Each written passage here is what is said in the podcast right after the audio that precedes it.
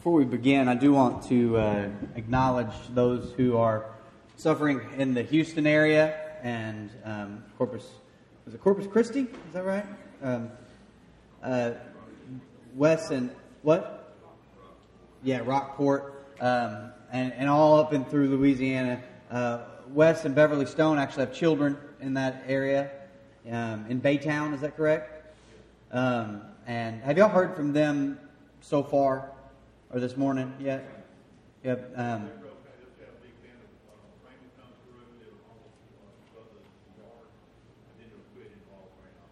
okay. Um, so they're getting kind of surges of it right now. Um, well, we're going to pray for those people and pray that they um, just that God be with them. So let, us pray. God, thank you for your love and grace and mercy on us. Uh, God, we are we are easily injured easily overtaken by the elements and by our surroundings. We, um, we need your protection. Um, so please, off, please give your protection to those in um, the way of this hurricane, those who are um, who will be out of a home, who will be looking for um, someone to take care of them. God, send them your kingdom. Uh, send your kingdom their way so that they can um, be lifted and protected and um, granted uh, benevolence by your church. It's in your son's name we pray. Amen. Well, I grew up so Church of Christ that I was Church of Christ, like just with an apostrophe after the O.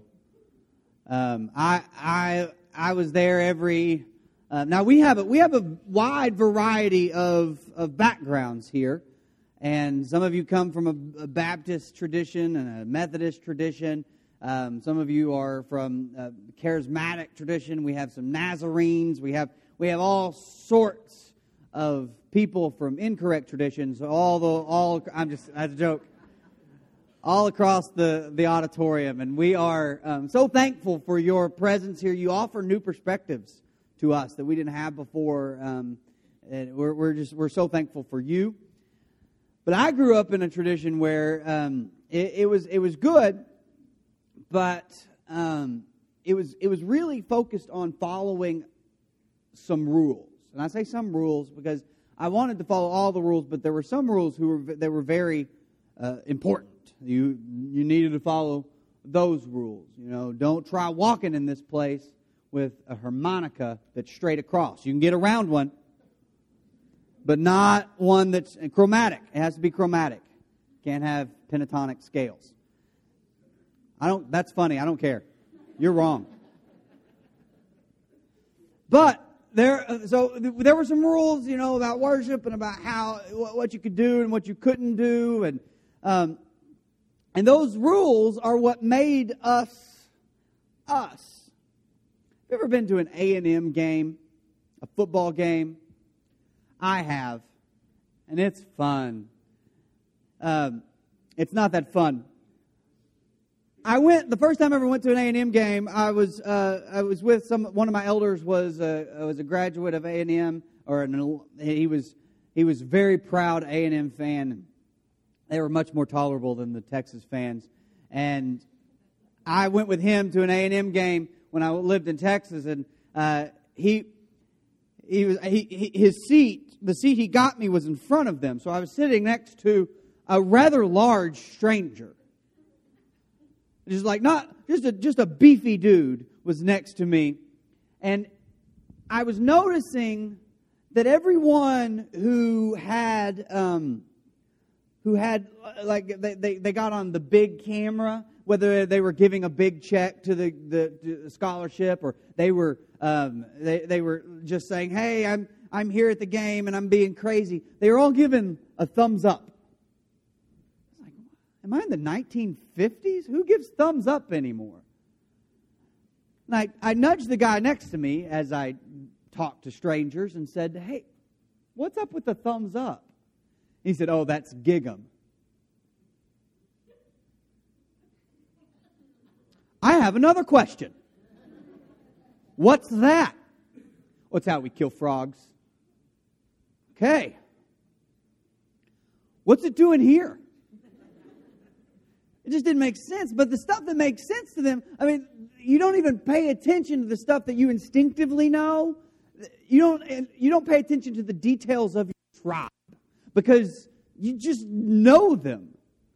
Uh, one of my favorite experiences was here uh, about a few months ago. Uh, we were singing "Come, Let Us Sing with Joy to the Lord, Let Us Shout Loud," and we all clapped. And Jenny goes, "Why don't we just clap once?" She hadn't been here for that. She didn't know our rules. We clap once on that song. It's just, it's common knowledge. You know what to do. So we, we know sort of the instincts of our tribe. And someone else's tribe is usually, we'll usually often just paint them as wrong no matter what. We like our tribe. They've actually done studies that people don't develop opinions first. They develop tribes and then develop opinions based on the tribe they're in. It, it, we, we typically have our little group, and our group has its rules, and the rules of that group really affect our thinking. Paul wrestled with this a lot in his writings because, uh, listen, I, sometimes the, the, the way he writes, he talks about law, but that's not what he's really talking about. At least that's not the full understanding of what he talks about. When he says, so let, us go to the, the scripture here in Galatians chapter 3, verse 11. It says, clearly, no one who relies on the law is justified before God, but because the righteous will live by faith.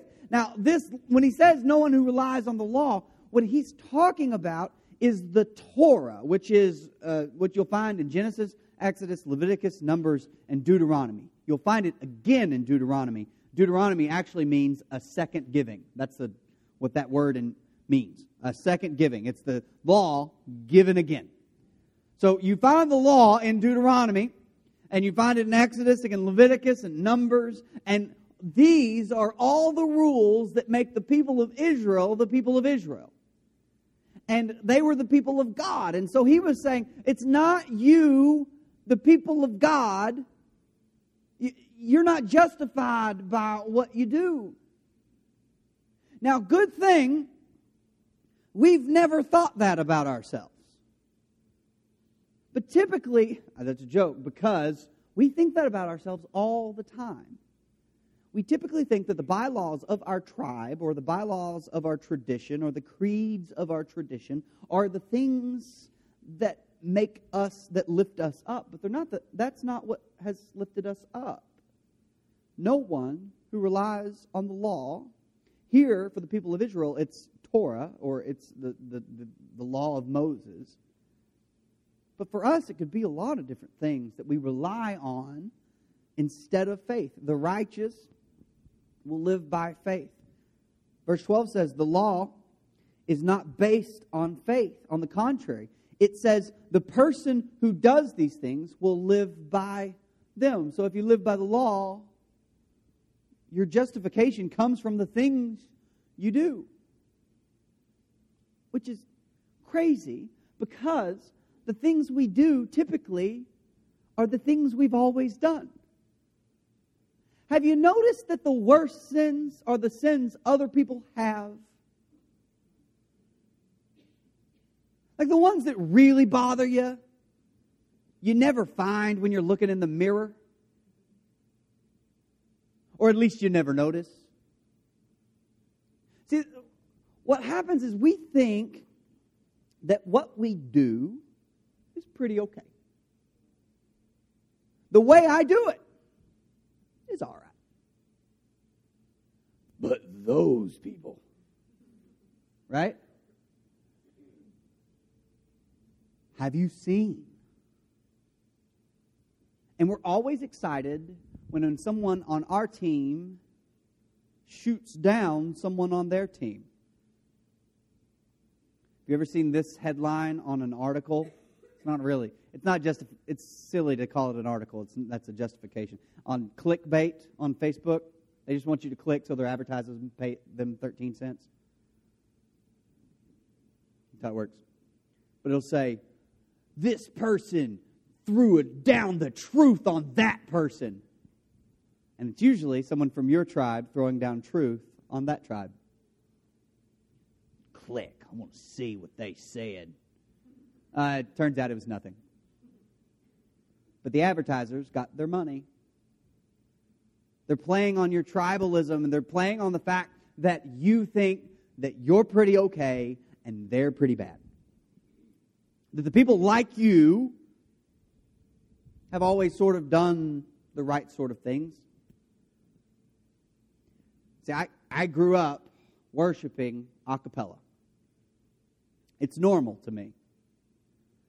Uh, after uh, we were, when I was a minister in Texarkana, uh, there came a point where they said, "Hey, you can't come back to this church." So we were going around to different churches. I got fired. It's common knowledge around here, and they think it's funny. But we went to we went to a non-denominational church, and they had they had instruments, and that was like I was at a place in my life where yeah, yeah I'm cool with this. I'm fine. Oh, why are they so loud? That guy can't sing. And the, the drummer was like flipping his sticks. I'm like, was that for God? I don't know. I didn't, I wasn't good at it. I wished I was. I wish my instinct was like, yeah, I'm, I'm one of those cool Church of Christ guys. Wasn't cool with it. I know it was fine, but like I was watching it thinking, oh, I don't like this at all. I was just accustomed to something. But the law kind of builds, the like our, our version of law builds us up to think that we're pretty good. And we're comfortable with that. We're comfortable with what we've always done. But notice our rules and regulations of our tribe rarely make us uncomfortable. They rarely ask us to change. Typically, what we think and what we've always thought and what we do and what we've always done are the things that our tribe is asking us to think and do. Don't ask me to repeat that. That was a hard line to get through we're just we're sort of settled in and we when we think and look that's fine. It's fine that we like to worship one way. It's fine that we that we appreciate this particular style or this particular understanding or this particular way of reading the bible that we think it's a good thing. That's fine. But as soon as we start saying that that's what saves us paul is saying no the, the thing that makes you a tribe that's not faith and he's here, he's talking specifically to the people of Israel. He's saying, the law actually says you'll live not by faith, but by the law. Verse 13 says, Christ redeemed us from the curse of the law by becoming a curse for us. For it is written, Cursed is everyone who is hung on a tree or on a pole or on a cross.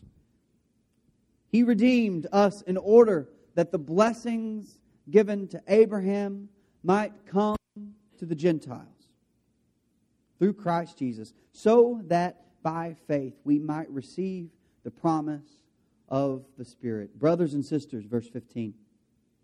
Let me take an example from everyday life. Just as no one can set aside or add to a human covenant that has been duly established, so it is in this case. So he says, in, in regular life, whenever we put together a contract, you can't come back after you sign it and say, well, here's the additions. So just as in human covenant, no one can add or set aside anything from a human covenant, that's the same way in this case. And let's look at the case. Verse 16. The promises were spoken to Abraham and to his seed. Scripture does not say, and to seeds, but to or meaning many people, but to your seed, meaning one person who is Christ. Scripture doesn't say the tribe is what will save us. It says Abraham's descendant will save us. And that was, as he points out, 430 years. Verse 17, that was 430 years before the law came in. What I mean is this the law introduced 430 years later does not set aside the covenant previously established by God and thus do away with the promise that God will send a descendant of Abraham to save us. your church, your tribe, your people of Israel, your law. That was, a, that was added. But what God said to Abraham in Genesis 12, 1 through 3, there's seven promises there that he says, you, you will find that there is going to one, come one who will redeem the whole world. And if we think our particular version or our particular understanding of Scripture is going to redeem the world, if we think our tribe is going to redeem the world, then we are taking credit for something Jesus did all by himself. We, we can't take that credit. We can't claim that victory because Christ won that victory on the cross. Yeah, we're doing the be- best we can. And the best we can will never be good enough. But praise God that the best we can doesn't have to be good enough. We, our particular tribe, and this is the same way with the Galatian church, it's the same way with us, thinking that our particular tribe is what's going to save us is, is not healthy. Some reasons it's not healthy. One, it doesn't give any credit to God. Now, we can sort of give lip service to God, but whenever we're getting saved because we're getting it right, then guess who does the saving? It's me. Two, it it really hurts your ability to think. What I mean is this if you think the way you think is saving you, you're going to be hard pressed to think a different thing. Right? Gosh, there's kids in the audience. Okay, how am I going to do this? Um, so there's a legendary Christmas folk hero that I was told that his existential qualities needed to be um, promoted and insisted upon. All, or, or he would not be benevolent.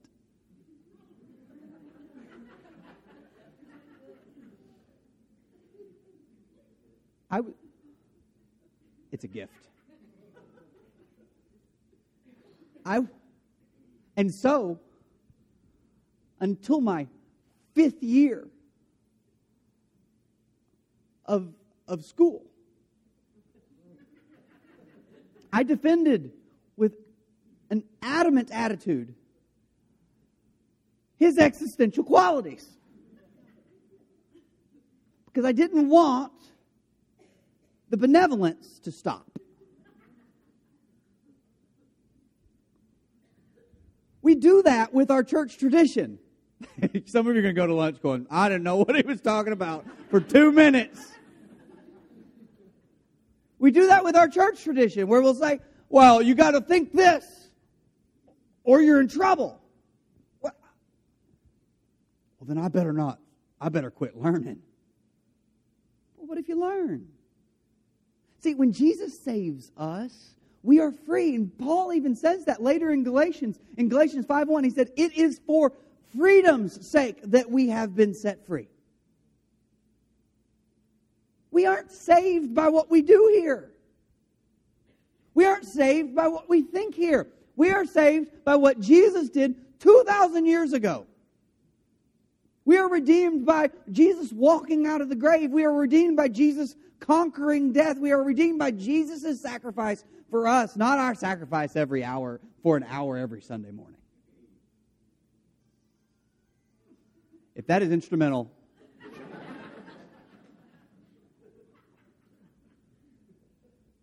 we are redeemed. Oh gosh, I can't when a cell phone goes off, I just my mind I just get teleported back to when I was in Texas, and there was this 65 year old woman in the back who kept attendance for us, and her cell phone went off in the middle of the sermon, and it was a song about tequila and clothes and gravity.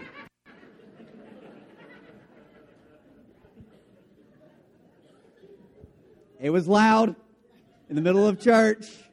I'm just letting you in on my mind why I can't keep moving forward. She just sat there and was like, You know that's your phone. That can't be someone else's phone. Oh, goodness. Ruby. Her name was Ruby. Look her up. But, oh, goodness. But we, we aren't, we are not, we are not redeemed by our perfection. We are most specifically not redeemed by the perfection we find on this one hour. We are redeemed by Jesus. And our message needs to be exactly that. That it's not, he didn't, he didn't say your seeds. He said just there's one. There's one Savior. And this can really help you if you're just kind of getting apart, belonging to this church, if you're just um, maybe joining us, trying us out. This group, we say this often, will fail you. We will. I, I won't wave to you on the street. It's not because I don't like you. I didn't notice it. He didn't. Well, I'm sorry. I was trying to rake. I was trying to think what that movie was named, where Shirley Temple d- danced down the stairs. I just get a question in my head. I'm trying to think of it. Let my beta waves drive and my alpha waves handle movies.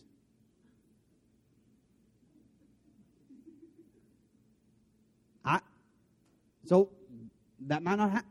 Your church will fail you. It's just, it's just going to happen. But that's fine. Your church failing you doesn't mean your salvation has failed you. Your church is an imperfect representation of the glory that we will find whenever redemption comes. And imperfect really bangs its gong sometimes. But every once in a while, you get a glimpse of true kingdom here. Here and everywhere else, but here, that's where I find it, is here. And I love that we don't have to get it right to find salvation. That means God gets the credit, and it means I get to learn, and I get to try to think about things differently. That means a lot of wonderful things. But it also means that whenever I fail, that my salvation isn't done. That God hasn't let me go. Jesus didn't come to earth, face persecution, crucifixion. He didn't get spit upon, wear a crown of thorns, so that he could make our salvation flimsy. our salvation holds strong. Even when our tribe doesn't. If, if you want to hold on to Jesus, and I notice you're not going to do it as well as he holds on to you. But if you want to hold on to Jesus this morning, this is the time where you say, I, this, I gotta, I gotta make a change. Because the way I've been doing it stinks. And I need a church, I need a Savior, not in that order. But maybe in that order. whatever you need from Jesus, if you need to be united with Him in baptism this morning, if you need to make a pub- public proclamation of your, your faith in Him, if, if you need to repent, maybe you just need prayers, or you need someone to listen to the things you've been dying to tell someone without being judged. Whatever you need this morning, please come forward while we stand and sing.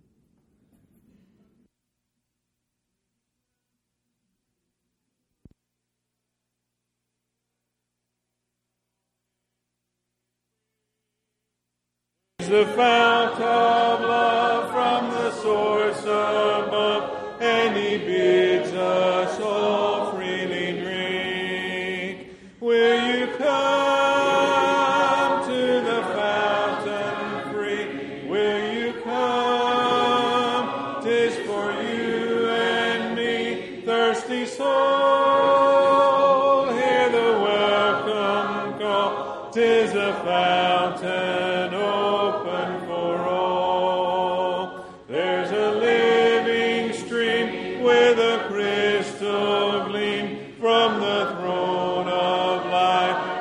it flows.